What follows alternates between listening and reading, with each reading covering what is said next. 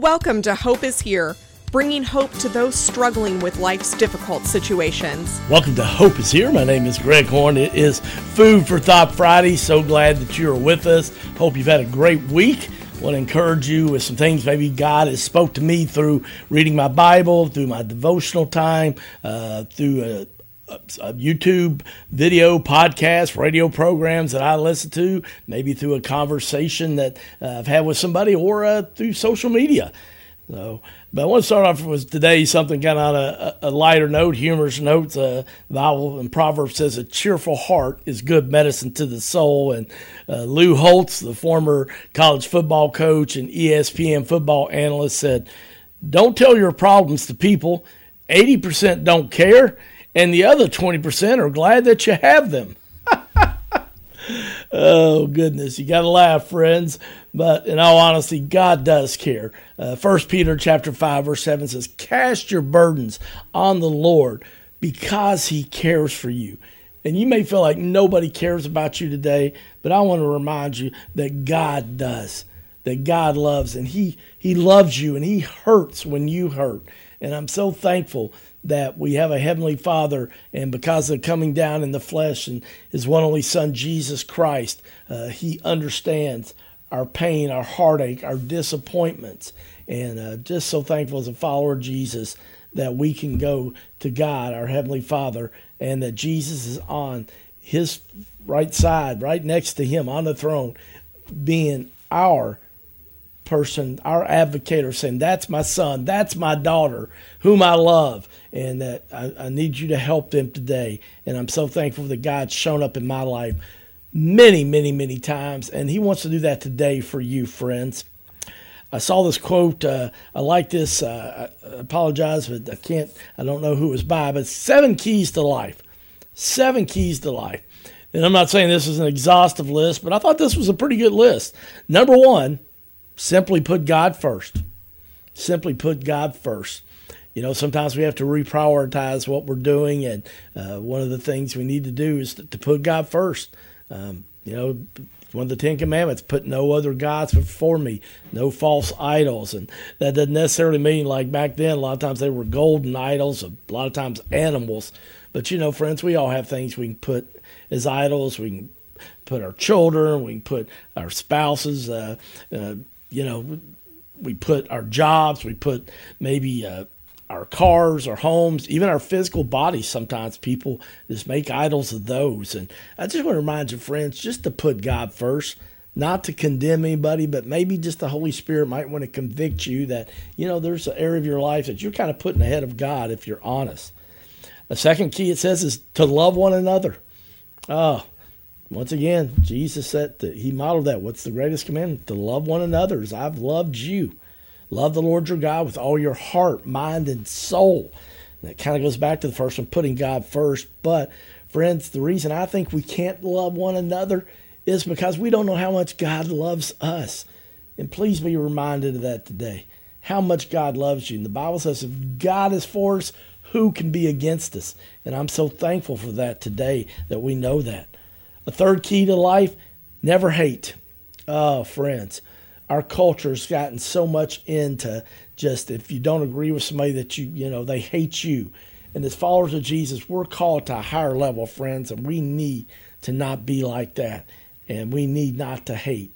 Uh, and so I just want to encourage you today, maybe if there's somebody in your heart you hate, the Bible says we're supposed to pray for those who persecute us.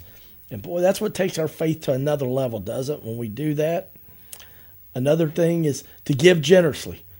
Seven keys to life to give generously. Uh, it's one of the things that I've learned, friends. You cannot outgive God. I've shared this, but it's been quite a while since I have that. When I went through the flood, bankruptcy, and divorce, and this was back in 2001, but uh, the only job I could get uh, was a part-time job. I was applying for full-time jobs. Was was a job that paid me $150 a week, kind of being an assistant uh, to a consultant with a, one project that they had working with the church.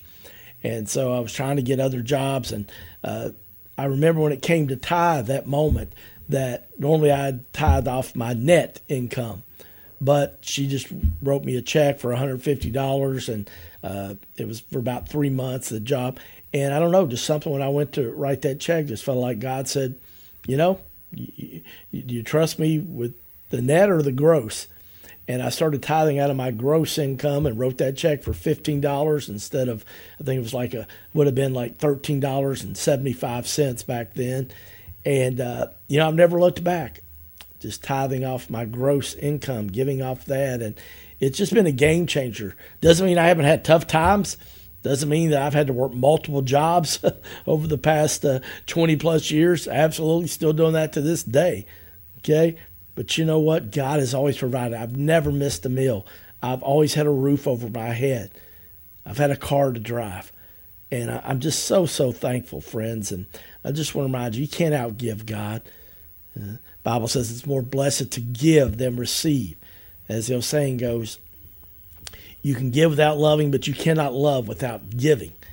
And I want to encourage you to put uh, just put your finances in God's hands first. And if you have a church home, to give there first and foremost, to tithe, and then to give to other ministries that bless you, like Hope is Here. As we're looking at seven keys to life here on Food for Thought Friday. Number one, put God first. Two, love one another. Three, never hate. Four, to give generously. And number five, to live simple. To live simple. Uh, my friend Ann, uh, she's got this uh, got the word simplify uh, was up in her kitchen. I remember seeing that a few years ago, and I've never forgot that because maybe other people had, but I had just never seen it in anybody's house. And I just thought, you know what, uh, man, uh, that's a good word for me. And as I'm saying it today, I feel a little hypocritical in that because sometimes I my life's not simple. I make it too complicated, too many things going on, and yet uh, I have tried to uh, not let material things kind of keep me uh, tied up and trying to live simply, stay out of debt, and uh, it just it does make a difference, friends. It truly does, and maybe today you need to know that just to live simple and know that God wants to help you. Number six, forgive quickly. Oh my goodness, friends. Uh, I've been guilty of that where I've not forgiven somebody and that bitterness root gets starts to take up home in my heart, my mind, and uh, uh, I just always am so often reminded Jesus said, Forgive so that you may be forgiven. I want to ask you today who is it that you need to forgive? I'm sure there's a person that came to mind immediately, and to be honest with you, it might be yourself. It might be yourself that you need to forgive. I share this every few months and feel like I'm supposed to share it again today the number one thing that I have learned doing ministry now for over 20 years is that people are harder on themselves than God is. And friends, for some of you today, the best reason you can't forgive others is because you can't forgive yourself. And I get it. Nobody's harder on Greg Horn than Greg Horn. And I'm having to learn to just be a person more of uh, forgiveness for myself and extend grace and mercy at the same time just to acknowledge areas of my life that I need to surrender to God. I need to be more disciplined in, to do better, improve, and improve in. But God's not looking for perfection, friends. This side of heaven, we're not going to have perfection. So I want you to be encouraged today by that, that you can forgive quickly, but sometimes that starts with forgiving yourself. And last but not least, pray every day. Pray every day you know, earlier this week we started a series we're going to be doing over the next few years called After Amen What to Do While You're Waiting on God. It's based off a book by Rusty George called After Amen that was written about three years ago and uh, have Rusty on. Hope is here and just a couple really, really good programs. Had some really good feedback on it. And uh, I think so many times we get discouraged in our prayer life. And yet, friends, even when God doesn't answer our prayers immediately, He's still always working. And I uh, just want to remind you to pray, to pause. I love that pray acronym, P R A Y, the word pray. Pause. Just be still and know these God. Letter R, to reflect. Reflect where you're really at. Sometimes we can get fatigued and we can get emotionally charged about a situation. And when we sit back and reflect, we realize that, you know, maybe on a scale of 1 to 10, we think this is a 9.5, but maybe actually it's only a 6 or a 5 doesn't mean that it's not important, but it shouldn't just control every area of our lives and keep us from sleeping and cause us anxiety and stress. But remember, uh, prayer is just a good. It's it's like any good conversation. It involves two things. One, talking, obviously. Okay. but you know what? It also involves listening. And I love that the Bible tells us that, you know, God listens to us. Isn't that so powerful to know that God, the very one that gave you and I breath today, that He wants to listen to you and He wants to listen to me? And man, that was just such a game changer for me when I realized that. And so thankful to know that God listens and that He cares. I mean, so maybe you just need to know that today that God loves you and that He cares and He wants to help you, friends. He truly does. He is a waymaker. He, he's a game changer. He always is looking to help and bless his sons and daughters. And I'm just never cease to be amazed how God does that, how he likes to do that, and how he wants to do it for you today. But the enemy will want to lie to you and just say, Why are you praying? God doesn't care what's going on with you. Friends, I want to remind you that's not true. I love Jeremiah chapter 33, verse 3. It says, Call to me, and I will answer you and tell you great and unsearchable things you do not know. For this is what the Lord of God Israel says. I love that. Call to me, and I will answer you and tell you great and unsearchable things that you do not know. So, friends, pause, reflect, ask, and then that yield. It's okay to ask for things. Ask God, and He'll answer, as we just talked about in Jeremiah 33, verse 3. But also yield. Sometimes what God wants us to do and ask us to do is maybe different than we thought that we were supposed to do. And I want to ask you right now is there anything in your life that, you know, if you're honest, you really haven't yielded to? You've not yielded to, and you're kind of let that dominating uh, your thoughts, your life, and and you know God's asking you to make a phone call. God's asking you to um, you know, maybe start giving at your church financially. Maybe it's to volunteer in children's ministry one time a week or help out a student ministry for a season of life. Uh, there's just so many things that sometimes, you know, they don't seem like big things, but they're just little nudgings. I call them nudgings that the Holy Spirit's put in our heart. Like, you know, you should do that. You should do that. And yet we just kind of keep pushing it to the side. And, you know, I just want to encourage you maybe to be obedient and to yield to that nudging today. I saw this great quote on social media. Don't remember who posted it, but just said, You'll never regret involving Jesus in every aspect of your life. You'll never regret involving Jesus in every aspect of your life. You know, friends, sometimes we, if we're honest, we kind of limit God in certain areas of our life because maybe uh, we've gotten hurt there before, or disappointed, or burned.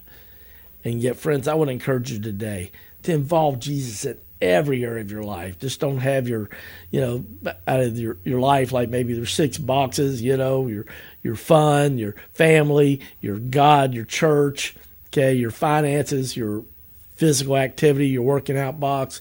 And yet maybe there's this one area, you know, like, you know, I got this one TV show that I watch that, yeah, I know it's not really the best. It's kind of trashy, but, you know, God understands. And, Yet, friends, I just want to encourage you that God's called us to be holy. Not perfect, but to be holy.